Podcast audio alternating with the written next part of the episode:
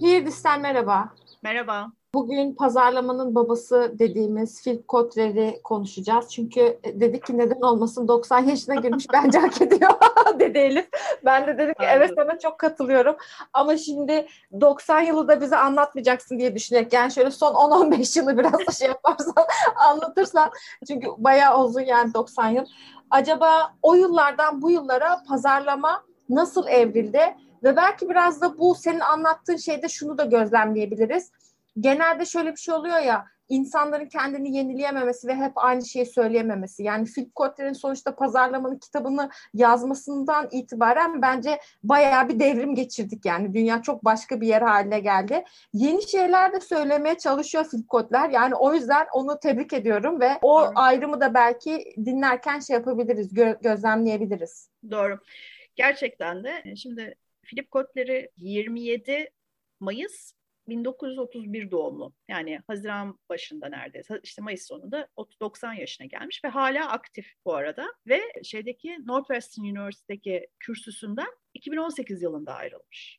Yani sadece 3 yıl olmuş bu işi bırakalı. Genel olarak modern pazarlamanın babası deniyor Philip Kotler'e. Bu konuda yaptığı çalışmalar, yazdığı kitaplar, hayatı kazandırdığı tanımlar ve yöntemler pazarlamanın ilerlemesinde çok önemli bir rol oynamış bir insan. Ama daha da önemlisi 16 baskı yapmış bir kitabı var. Principles of Marketing diye. Son güncellemesi 2021 yılında çıkmış. Gerçekten takdire şayan pazarlamanın gelişimine satış çağından pazarlama çağına, oradan dijital çağa, oradan da insan çağına geçişe birebir liderlik yapmış. Hani tanıklık yapmış değil, öncülük yapmış bir insan Philip Kotler. Kendisini seviyoruz, sayıyoruz, ellerinden öpüyoruz. Bir şey söyleyeceğim. Heykeli falan dikmek istedim şu anda yani. Ama bence dikilesi bir insan gerçekten. Bu arada birkaç yıl önce şeye gelmişti. Bu bizim ticaret odası galiba. Evet, evet onu. ben de gidip dinlemiştim gerçekten. Ben de gidip dinlemiştim ve böyle tüylerim diken diken olmuştu. Çünkü bütün eğitim hayatım boyunca üniversitede okutulan bir kitap. Yani pazarlama evet. değil. İşte 16 baskı yapmış. Principles of Marketing. Adamı canlı canlı da gördük ve evet. bu güzel bir deneyimdi. Evet gerçekten öyle.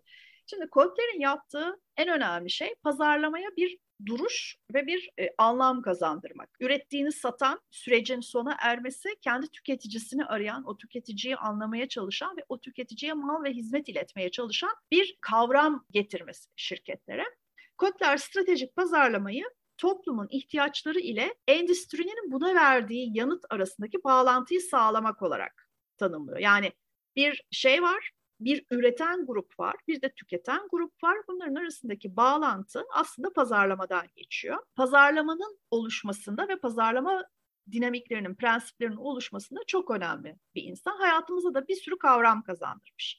Mesela demarketing, bir şeyin marketingini yapmayarak öldürme gibi bir kavram kazandırmış. Prosumers, özellikle dijital çağdan sonra consumer'ın, tüketicinin uzmanlaşması ve talepkar ve kural koyar hale gelmesi kavramını o kazandırmış. Atmosferik özellikle de belli bir modu ve atmosferi tanımlayan kavramları hayatımıza kazandırmış. Daha da önemlisi aslında social marketingin, social marketingin yani bir şirketin sosyal sorumluluk sahibi olduğunu ifade etme zorunluluğunun adını koymuş. Böyle bir kavram kazandırmış. Dolayısıyla çok önemli bir e, yere sahip e, bir insan kendisi. Dediğim gibi 62 yılından 2018 yılına kadar sürdürdüğü bir öğretim görevlisi görevi var mesela Northwestern University, Kellogg School of Management'ta. 62 yılında başlamış burada ders vermeye ve de bu ekonomide pazarlamanın rolünün belirlenmesinde ve de uygulanmasında da çok önemli bir şey yaptı. 2010, 2003 yılında Financial Times bir tane yazı yazmış. Philip Kotler neden önemlidir pazarlama için diye. Üç tane ana katkı saymış. Şimdi onları söylemek istiyorum sana hemen şuradan okuyayım.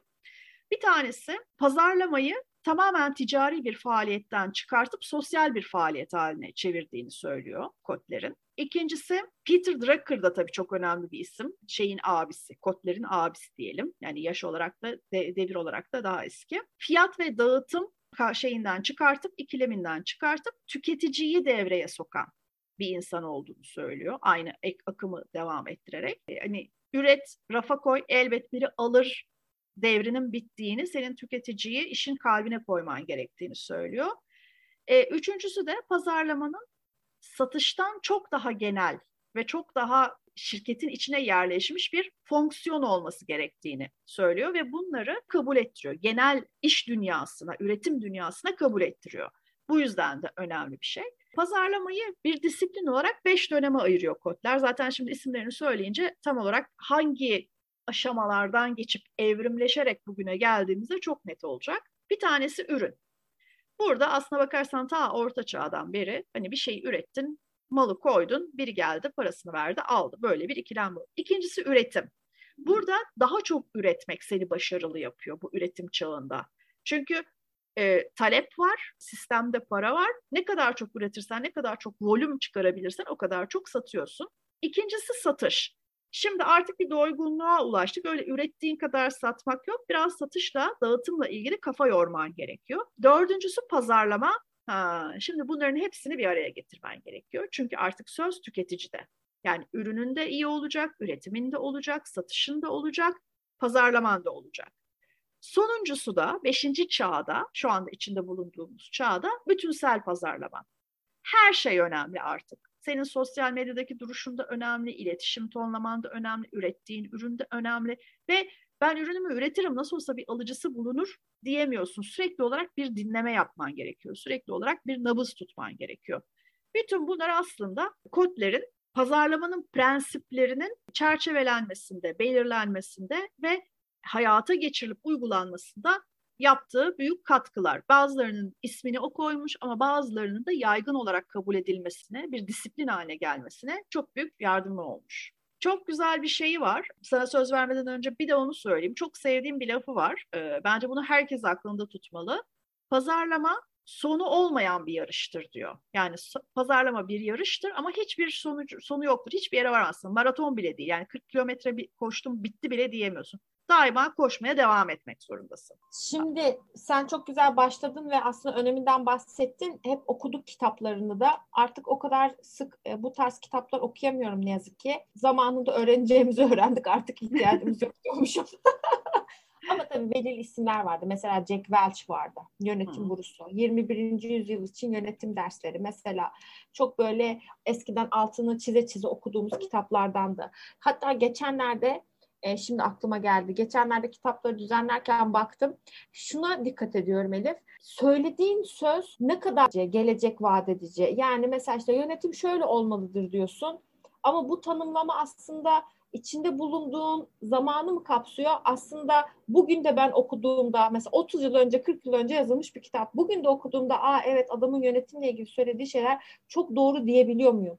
Bu tarz insanların bu kadar aslında zamana karşı direnebilmeleri, 90. yaşında hala üretiyor olması, hala pazarlama için bir baş tacı olması, birçok insan tarafından tanınıp sevilmesinin altında yatan önemli nedenlerden birisi olduğunu düşünüyorum. Bu tarz insanların kendilerini yenileyebilmeleri. Az önce ilk girişte de onu söylemeye çalışmıştım aslında. Çünkü yani hep aynı şeyi söyle söyle nereye kadar? Öncü olduğun zaman bunları da yapabiliyor olman lazım. Şimdi mesela ben merak edip bakmıştım sonrasında. Acaba dijital pazarlama ile ilgili ne düşünüyor, ne söylüyor? Sen senin anlattığın pazarlama yok artık yani çünkü. Ondan sonra e, bu şeye baktığımda gelecekle ilgili biz vizyonla ilgili şeyleri anlattığımız için nereye doğru gidecek? Pazarlama nereye doğru evriliyor? Pazarlamanın geleceği diye bir bölüm de yaptık ama hı hı. bu şeyleri incelerken biraz aklıma takıldı. Yani bu müşteri deneyiminin geleceğini konuşuyoruz aslında pazarlama geleceği derken. Bazı şeyler var. Mesela bağlantı kurma konusu. Yani günün sonunda burada yapmaya çalıştığımız şey aslında bağlantı kurmaya çalışmak değil mi? Ama Hı-hı. bazıları konuyu öyle bir ele alabiliyor ki dönüştürmeye çalışıyorlar. Yani karşıdaki kişileri. Hala kural koyucu olmaya çalışıyor evet, marka aslında ve, ve işte aslında bu işi bağlamından çıkartan bir şey. Biz aslında bu pazarlama çalışmalarını yaparak bağlantı kurmaya çalışıyoruz. Bu bağlantıyı da kuralım. Sonunda da yani dip toplamda aslında yapmaya çalıştığımız şey değer yaratalım. Ürünün veya hizmetin değerini yaratalım. anlatalım, büyütelim, taşıyalım, genişletelim vesaire. Yani pazarlama aslında bir değer ilişkisi konusu. Şimdi burada peki nasıl olacak? Deneyimin geleceğine baktığımızda. Mesela geçen gün onu düşündüm. Everything as a service diye bir şey diyoruz buna. Yani her şeyin as a service'ı var. Anladın mı? Hani tuvalet kağıdının da var. Yani bu arada bu e, şeyin Kotler'in öğretilerinden biri biliyorsun. Yani mesela sen bir kimya şirketi değilsin. Sen kimyasal ürün servis eden bir şirketsin diyor. O zaman ben de özümsemişim onun öğretilerini. Aynen. Çok Kotlerian gördüm seni. Çok seçimlerimi ona göre yapmışım. Ondan sonra e, ama işte genel şu anda takip ettiğimiz konular işte bu şey konusu, üyelik konusu, ne zaman nerede istersen konusu, bir içeriğe zamansız ve e, şey bir şekilde e, istediğin şekilde ulaşabilme konusu. Yani işte yayınlandı bitti değil. İstersen 10 kere izle, 100 kere izle, dur dur bitir vesaire. Bütün bunların aslında iletişimlerinin pazarlanmasının yapılması da artık fazla bir boyut. E sonuçta geldiğimiz noktada teknolojik ilerlemeleri konuşuyoruz. İnternet teknolojileri var. Bütün nesneler birbirine bağlı olacak. 5G hayatımıza girecek vesaire. Sonuçta şunu söylemeye çalışıyorum. Daha somut olan bir pazar yapısından ve ürün hizmet algısından daha soyut olan yerlere doğru gidiyoruz. Bir şey soyutlaştıkça tehlike bizim için büyüyor. Çünkü soyut düşünme yeteneği ve bunlarla ilgili belirli konumlamaları, planlamaları, tasarımların yapma yeteneği bizim ülkemizde yok. Dünyanın genelinde de çok yok ama yani yine de bizden daha Biz iyi daha da zayıfız. E, biz çok zayıfız. Yani bir Amerika tartışabileceğimiz bir şey değil. Avrupa bile bunu bir noktada yapmaya çalışıyor. Uzak Doğu, Asya ülkeleri yapmaya çalışıyor. Geleceği tasarlamaya çalışıyor. İşte bu konuda, bu noktalarda bizim bildiğimiz dünya devi markalar hep bununla ilgili bölümde yaptık ya geleceğin PNG'si kim olacak diye. Bu markalar gerçekten sanayi döneminin kalıntıları. Tabii tabii. tabii. Teknoloji Değişmeye dönemi, ve dönüşmeye çalışıyorlar ama çok zorlanıyorlar yani. Yani teknoloji döneminin daha doğrusu bu gerçeklik algısının değiştiği ve tamamen dijitale doğru gittiğimiz dönemin pazarlaması başka bir konu.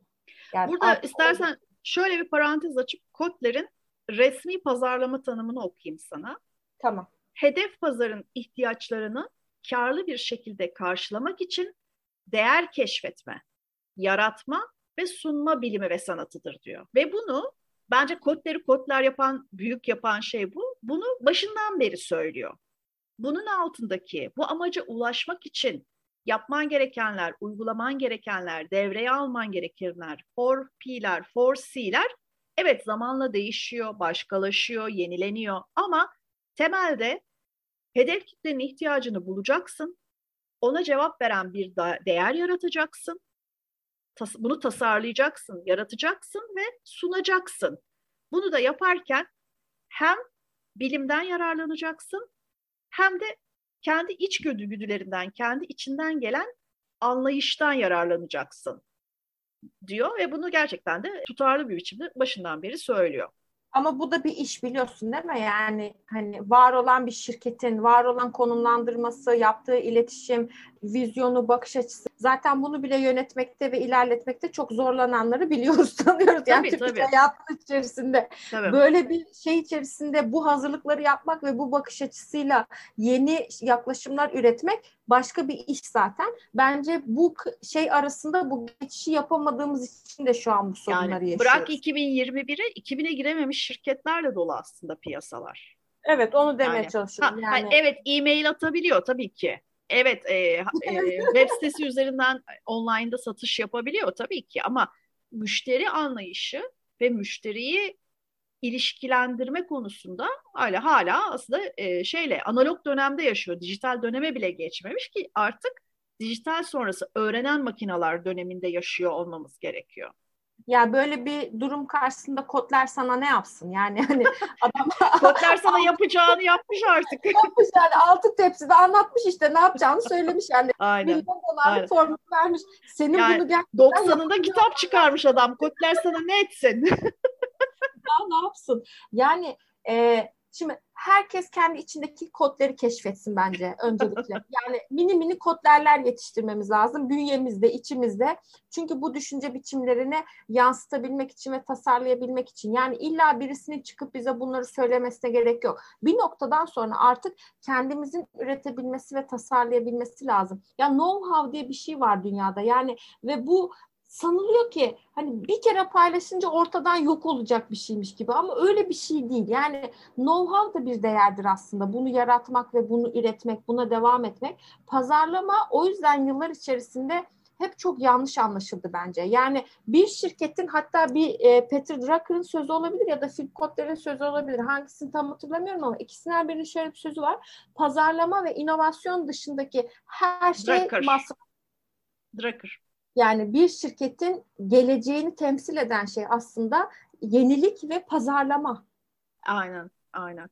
Şöyle diyor, pazarlama sadece satıştan çok daha büyüktür ee, ve özel bir faaliyet alanı değildir. Her şeydir pazarlama.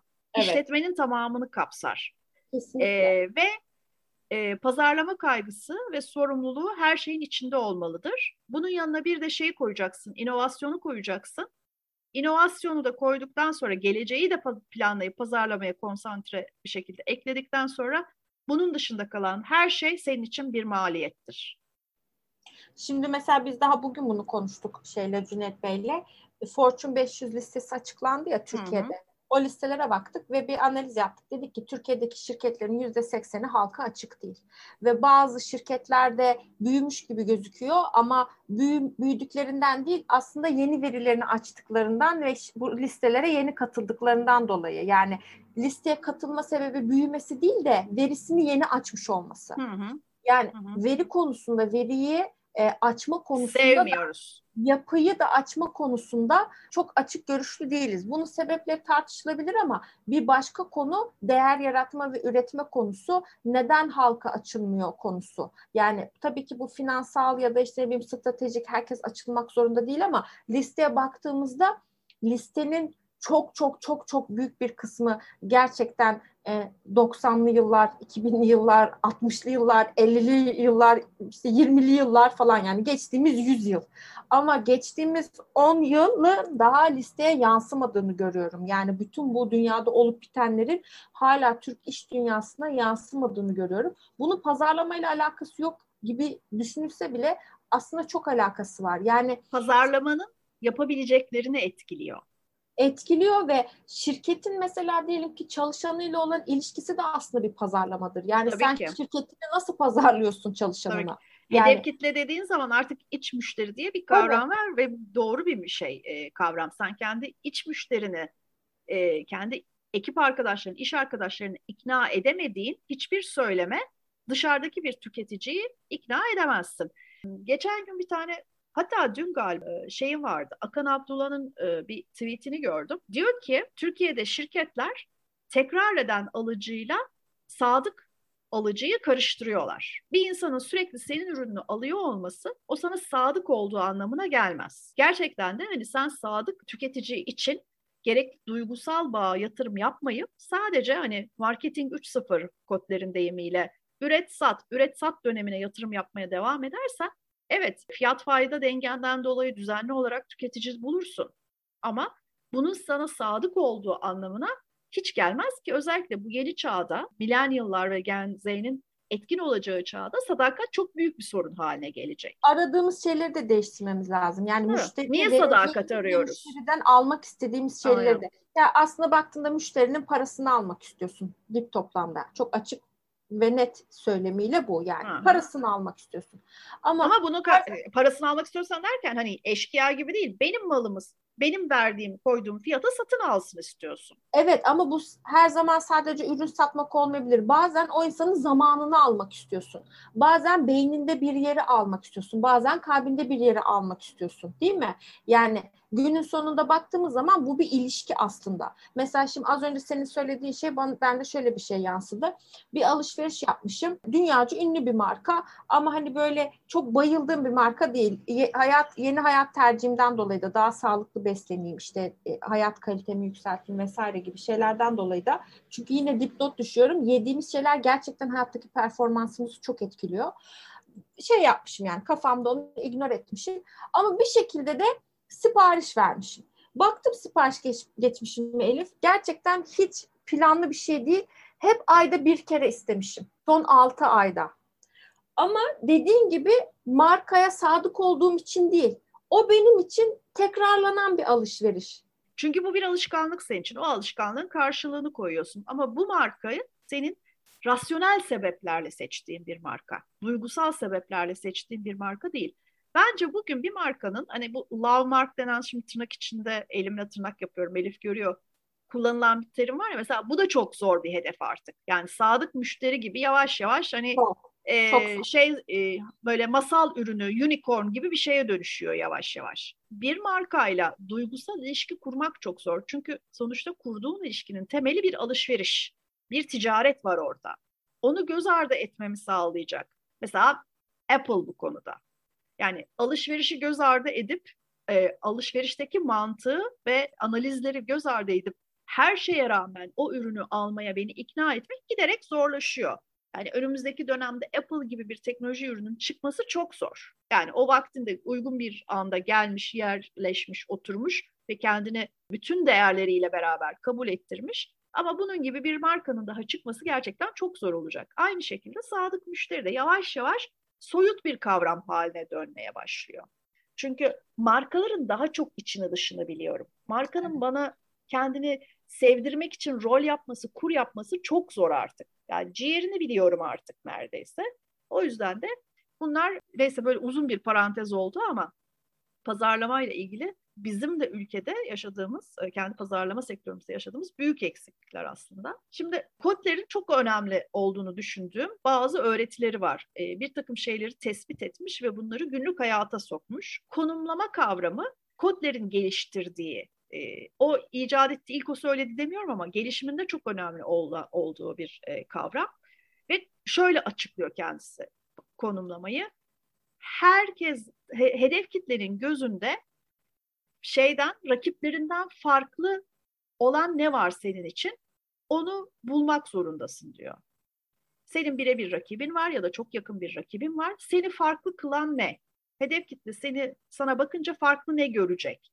Bunu bulmak zorundasın diyor ve bunu konumlama olarak tarif ediyor.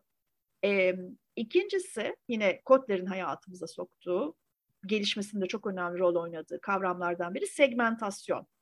Bunu da şöyle tanımlıyor ürününü herkese satamayacağını kabul etmek zorundasın. Herkes senin ürününü almayacak. Kime gidecek bu ürün öncelikli olarak? Bunu ta, şey yapmak zorundasın, bulmak zorundasın diyor. Gene bu böyle bir kavram. Bir tanesi stratejik planlamayla ilgili e, çok güzel bir lafı var. Diyor ki kağıt üzerinde kazanmadığın hiçbir savaşa girme. Kağıt üzerinde bir kere zaten şey çıkmalısın, haklı çıkmalısın. Bunu planlamış olmalısın. Ondan sonra zaten önüne pek çok engel, pek çok zorluk çıkacak. Ve bunun için uzun uzun uğraşacaksın. Ama kağıt üzerinde yenik başladığın bir savaşı kazanma ihtimalin yok. E, bu da genelde stratejik planlamayla ilgili verdiği örneklerden biri. Bir başka e, önemli söylediği şey de bence bugün e, aynı yerde durmak için iki katı hızlı koşmak zorundasın diyor son kitabında. Hı hı, kesinlikle. E, bu e, zaten şöyle gelişmiş kitapları. E, şimdi ilk yayınladığı kitap 60 yıl önce neredeyse. Ürüne odaklanan bir kitap. Buna marketing 1.0 diyor kendisi de. İkinci kitabı tüketiciye odaklanan bir kitap. Buna marketing 2.0 diyor. Pazarlama 2.0. Üçüncüsü markaların sosyal hayata dahil olduğu ve de kurumsal sorumlulukların konuşulduğu etap. Buna marketing pazarlama 3.0 diyor. Dördüncüsü dijital. Bu bunun kitabını 2016'da yayınlamış ilk. E, Moving to Traditional to Digital, gelenekselden dijitale diye bir şey var. Bu pazarlama 4.0. Sonuncusu da insanlık için teknoloji. Pazarlama 5.0. Bunu da 2021'de yayınlamış. Bu sonuncu kitapta diyor ki Bugün olduğun yerde durmak için iki katı daha fazla koşmak zorundasın. Zaten evet. şirketlerin değişim hızı dış dünyayla aynıysa son yaklaşmıştır diye bir söz var. Bu da Jack Welch'indi galiba. Doğru. Gerçekten bu aslında her zaman için böyle. Yani bir şeyi takip eden olursan yaşama şansın çok zor. Evet. E, takip eden değil, yaratan olman lazım, oluşturan olman lazım.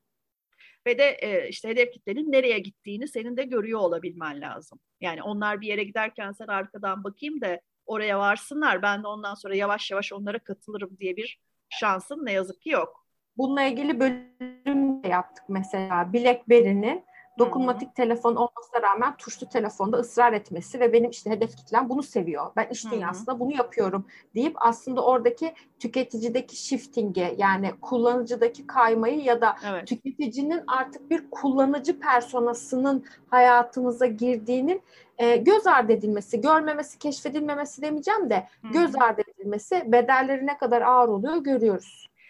Bugün bütün e, pazarlamanın babalarını andığımız bir program oldu. Burada da sana şey... Tribute albüm oldu bana. Burada da sana şey söyleyeceğim. Henry Ford'un çok sevdiğim bir sözü var. Diyor ki tüketiciye sorsaydım daha hızlı koşan at arabası isterdi benden. Her şeyi her şeyi tüketiciye sormayacaksın. Hemen şimdi benim bir söz bulmam lazım. Sen şey biliyor musun? All Ryzen, bak All Ryzen aslında positioning onundur falan diye. bir de onun şeyi var. İşte hammer, çekiç diye bir şey çıkarttılar falan diye. Değil mi? Özlü sözler yarışı. E, dolayısıyla hani e, Kotler gerçekten pazarlamaya aklını ve ömrünü vermiş bir insan ve çok Aa bak şimdi. Hocam nedense gülesim geldi aklımın ömrünü. Ama ya öyle adam adam 90 yaşında kitap çıkartıyor ya. Bence çok hak ediyor bu tanımı. Hakkımızı ve ömrümüzü. Yani adam pazarlamaya 90 yaşında gelince olunca sana da söyleriz. tamam peki bekliyorum. e, ve e, tabii ki böyle bir insanın pazarlamanın geleceğiyle ilgili de bir şey söylememiş olması çok zor biliyorsun. E, tahmin edebileceğin gibi. Hani bugününe ne yapmak istediğine e, kafa yorduğu gibi sürekli olarak geleceğinde ne olacağına da kafa yoruyor. Onunla ilgili de şöyle bir, bu çok gündeme gelen ve çok e, şey yapan, e, popülerleşen çevik pazarlama, agile marketing konusuna inanıyor Kotler. Ve de departmansal pazarlamanın yok olacağını daha bütünsel tüm şirketin bütün fonksiyonlarıyla katkıda bulunacağı bir pazarlamanın var olacağını, dolayısıyla pazarlamanın aslında bir tepe pozisyon olduğunu. CMO'larla ilgili konuştuğumuz bölümde de CMO değişim hızının iki yıldan daha kısa olduğunu ve başka bir C-level pozisyon böyle olmadığını da konuşmuştuk biliyorsun. Bunun değişmesi gerektiğini söyleyenlerden biri Kotler gelecekte de pazarlamanın tüm şirket tarafından e, kabullenilmiş ve yatırımda bulunan ve katkıda bulunan bir pozisyon olacağını söylüyor, fonksiyon olacağını söylüyor. Yatırımın geri dönüşü diye Türkçe'ye çevirdiğimiz return on investment'ın çok daha önemli bir şey olacağını, kavram olacağını, kaynakların ve burada bahsedilen e, yatırımın sadece para olmayacağını, tüm kaynaklardaki azalmanın iş, insanların işlerini yapış şekline Dolayısıyla da şirketlerin pazarlama yaratış yapış şeklini etkileyeceğini söylüyor. Özellikle datayı çok seviyor ve dataya çok inanıyor. Dolayısıyla pazarlama biliminin veri işleme ile ilgili olarak e, çok önemli bir fonksiyonu olacağını gelecekte söylüyor. Dijitalleşmeye, otomazasyona rağmen pazarlamada yaratıcılığın çok daha farklı olacağını çünkü bu dijitalleşme ve otomatizasyonun bazı birbirine çok eşitlediği için farklı düşünenin, farklı davrananın öne çıkacağını söylüyor. Ve de çok odaklı, çok noktasal yapılan pazarlamaların giderek daha önemli olacağını, öyle büyük e, kitlesel mes e, çalışmaların giderek önemini yitireceğini söylüyor. Kotler'in gelecekteki pazarlamadan geleceğindeki beklentileri böyle. Benim de çok itiraz edeceğim bir şey de çıkmadı açıkçası. Yani gidişat gerçekten de böyle gösteriyor. Bir tek hani ne kadar üzerinde konuşmaya değer bilmiyorum ama çevik pazarlama konusunda benim soru işaretlerim var. Hani doğru bir ifade mi bu? Çok emin değilim. Ama Kotler diyorsa vardır bir bildiği deyip çok da üzerinde durmuyorum. Yani çevik yönetimi de tartıştık. Agile, işte evet. falan. Her şeyin başına bir agile gelmeye başladı ya. Aynen bu şey öyle. dönemde çok kullanılan terimlerde. Yani bence bu sadece pazarlamaya yönelik değil işe bakış açısı olarak çeviklik önemli bir şey. Zaman yönetimi ve hız açısından. Çevik olabilmek için de yine bunu konuşmuştuk daha hafif yapılar olması lazım. Daha hızlı hareket edebilecek yapılar olması lazım. Aslında bu bir sistem ve altyapı konusu. Dolayısıyla buna bir yayma lazım bakış açısı olarak. Evet. Benim pazarlamadaki gelecekle ilgili görüşüm şu. Yani adı e, artık pazarlama olmayabilir. Yani çünkü bence artık adı pazarlama olmamalı bunun. Çünkü aynı şeyi yapmıyoruz.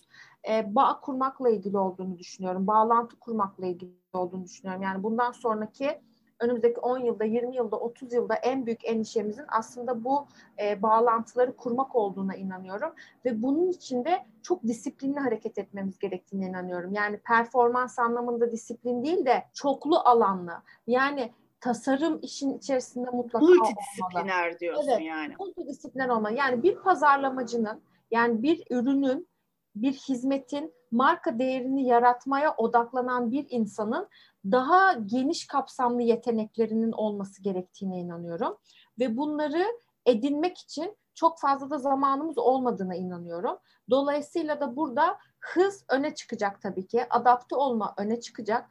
Bu markaları yöneten insanlar, bu pazarlama iletişimlerini yapan insanlar. Pazarlama sadece bir iletişim aracı değil. Onu anlatmaya çalışıyorum bütün kayıt boyunca. Yani bir şey yaptık hadi bunu satmak için pazarlamasını yapalım gibi bir şey değil marketing dediğimiz şey mesela Amerika'nın Amerika olmasını sağlayan şey bence. Kore'nin Kore olmasını sağlayan. Şey çok gibi çok güncel bir örneği var üzerimizde. Hadi Amerika 100 yıl 200 yıl önceydi. Üzerinden çok zaman değil geçti. Bir sürü şey değişti. E Kore dün Kore oldu. Kesinlikle. Dolayısıyla da bu ülke pazarlaması da mesela bir şey. Yani hani bütün şeylere baktığımız zaman genel olarak düşündüğümüzde dolayısıyla bence genel olarak bakış açılarımızı yenilemeliyiz ve yeni bağlantıları nasıl kuracağımızı e, düşünmemiz lazım. Burada tabii ki de bu markaların başında olan insanlara bizden daha fazla sorumluluk düşüyor. Yani biz söylüyoruz böyle olacak, şöyle olacak falan ama karşı taraf bunu nasıl ele alacak ve bu input'u nasıl bir output'a çevirecek? Ben de merakla takip ediyorum ama biliyorsun ki son zamanlarda bir kitap yazmaya karar verdim. Adı da İşsizlik Cehennemi. İşlevsizlik cehennemi evet. Gerçekten evet. böyle bir içinden çıkılmaz bir şey var. Yani saatler geçiyor, günler, haftalar geçiyor, toplantılar, toplantılar yapılıyor ama sonuçta bir çıktı üretilmiyor. İşte ben de sonlara R'leri koyarak biraz Okan Bayülgen gibi anlatmaya başladım. Böyle oluyor, böyle oluyor ama sonuçta hiçbir iş çıkmıyor. ben e, bunun en önemli sebebini söyleyeyim. Kurumlarda da, insanlarda da ciddi bir cesaret eksikliği var bence. Yeni bir şey yapmaya çalışmak, farklı bir şey yapmaya çalışmak büyük bir cesaret istiyor. İşte birini Bill Gates yapan ya da işte Steve Jobs yapan ya da işte Peter e, Drucker yapan ya da Philip Kotler yapan şey farklı bir şey söyleme cesareti. Yoksa okullar e, başkalarının yazdığı bar pazarlama kitaplarını okutup çatır çatır e, paralarını alan akademisyenlerle dolu. Elif'ciğim ben şimdi farklı şeyler söylüyorum. Mesela bana diyorlar ki çıktı yine boş boş konuşuyor. İşte bütün bunları sineye çekecek cesaret gerçekten çok az insanda var. Özellikle de hani şimdi hepimiz profesyonel e, hayatlar yaşadık. E, açıkça söyleyelim. El yüzü düzgün bir şirkette iyi bir pazarlama pozisyonu kapmışken nereden şimdi icat çıkartacağım da başımı belaya sokacağım da. Çünkü Değil yaptığın mi? şey yeni ve yenilikçi olunca başarma şansında var, başarısız olma şansında var. Kurumlar başarısızlığı çok şiddetli cezalandırdıkları için ne yazık ki özellikle pazarlama e, şeylerinde, pozisyonlarında aman aman bir başımıza bir bela gelmeden şu şeyimizi emekliliğimize kazanalım diyen insanlarla e, şey yapmaya çalışıyoruz. Pazarlama iletişimi ve pazarlama yapmaya çalışıyoruz. Geçen gün çok büyük bir Türk markası ve teknoloji işte onun pazarlama yöneticisi anlatıyor işte şu kampanyayı yapıyoruz biz artık şöyle konumlanıyoruz bizim ürünümüzü kullanan e, sadece bizim müşterimiz olmak zorunda değil herkes bizim müşterimiz falan böyle bir şeyler anlatıyor. Gerçekten bütün insanlar diyor ki yani bir an önce gitsin bir an önce sussun ne anlatıyor yani gerçekten bir şey yok yani heyecan yok tutku yok bilgi yok vizyon yok anlatabilme kabiliyeti yok. Yani sen pazarlamanın başındasın. Yani ilk önce sen anlatacaksın hikayeyi. Değil mi? Yani sen evet. orada yıllık faaliyet raporu anlatmıyorsun ki şu iletişimi yaptık, bunu yaptık, artık şöyle konumlandık, bilmem nerede konumlandık. Bir de yani anlattığı şeyler içerisinde o kadar büyük hatalar, o kadar büyük yanlışlar var ki yıllar Oralara girmiyorum başarı, bile diyorsun. Oraya girmiyorum yani yıllar süren başarısızlığın dip toplamı yani o konuşma. Neden böyle oldu? Mesela işte diyor ki bizim ürünlerimizi kullanan e, şeyler, e, kişiler bizim müşterimiz olmak zorunda değil. Ya zaten adam senin müşterin olmak istemediği için gidip X bir markayı tercih ediyor. Sen ona diyorsun ki gel benim ürünümü kullan sonra ama işte bilmem neli ol. O markanın sen... kim olduğunu tahmin edenler Elif'e Instagram'da yazsın. İşte bu markanın kim olduğunu şey tahmin eden yazsın. Tahmin edebilirsiniz. tahmin eden yazsın. Pazarlama yöneticileri daha yaratıcı, daha e, yenilikçi ve daha, daha cesur ve daha ilk, cesur ilk, ilk ihtiyaçları cesur olmak. Çünkü cesur olmazsan yenilikçi de olamazsın, yaratıcı da olamazsın, farklılık da yapamazsın. Elini taşın altına koyamazsın özellikle. Ya ama bence cesur olmak bir sonuç. Yani öncelikle bu bakış açısını taşıyabilmek lazım. Yani hayal edemedikten sonra ve önündekini göremedikten sonra cesur olsan Tabii ki, olur. tabii ki ama hani hani biliyorum, çok iyi biliyorum da işte Hı e, şeyler koy vermiyor, günahlarım koy ya vermiyor demedi kimseye bir faydası yani. yok. Böyle çok önemli bir çalışma yapılıyor. Böyle bir araya geliniyor, konuşuluyor, konuşuluyor, atılıyor, tutuluyor. Herkes uçuyor. Şöyle yapsak ne güzel olur, böyle yapsak ne olur. İki günün sonunda karar verilmesi gerekiyor. Kimseden çıt çıkmıyor. Neden? Çünkü kimse hata yapmak bu fikir benim de bunu da ben önermiştim demek istemiyor. Evet. Baktığın zaman. Yani evet. iş dünyasında 2021 yılında hala bu durumdayız. Philip Kotler Türkiye'de e, geldiğinde o gün o konuşmayı yaptığında demiştik işte çok güzel bir ülkeniz var. Ülke pazarlaması yapabilirsiniz. İşte şehirleriniz var. İstanbul'u ön plana şöyle. Adamcağız anlattı anlattı anlattı. Dedim ki sen anlat anlat yani kitabını yazsan ne olur yani sonuçta. Ama tabii ki de katkılarından dolayı teşekkür ediyoruz Philip Kotler'e. Pazarlama dünyasına seviyoruz kendisini. İnşallah uzun ömürlü olsun. Daha yani. Ama, Bence uzun ömürlü, e, sağlıklı olsun bu yaştan sonra. Sağlıklı bir ömür olsun diyoruz kendisine. Hala bunları düşünmeye devam edecek herhalde. Evet. Bu da bir şey. Güzel. Güzel. O zaman Philip Kotler'den de bu kadar. Philip Kotler'den de bu kadar. Gerçekten düşünmediğimiz şeyler oldu. Bütün büyükleri şey yaptık. Yad ettik. E, andık, e, yad ettik. Güzel de bir ufak bir şey de yaptık. Challenge de yaptık. Markayı anlayanlar bana Instagram'dan yazacaklar dinleyenler kim olduğunu. Yani böyle böyle böyle böyle böyle böyle diyorum ve size iyi günler diliyorum. o zaman herkese hoşça kalın diyoruz. Hoşça kalın.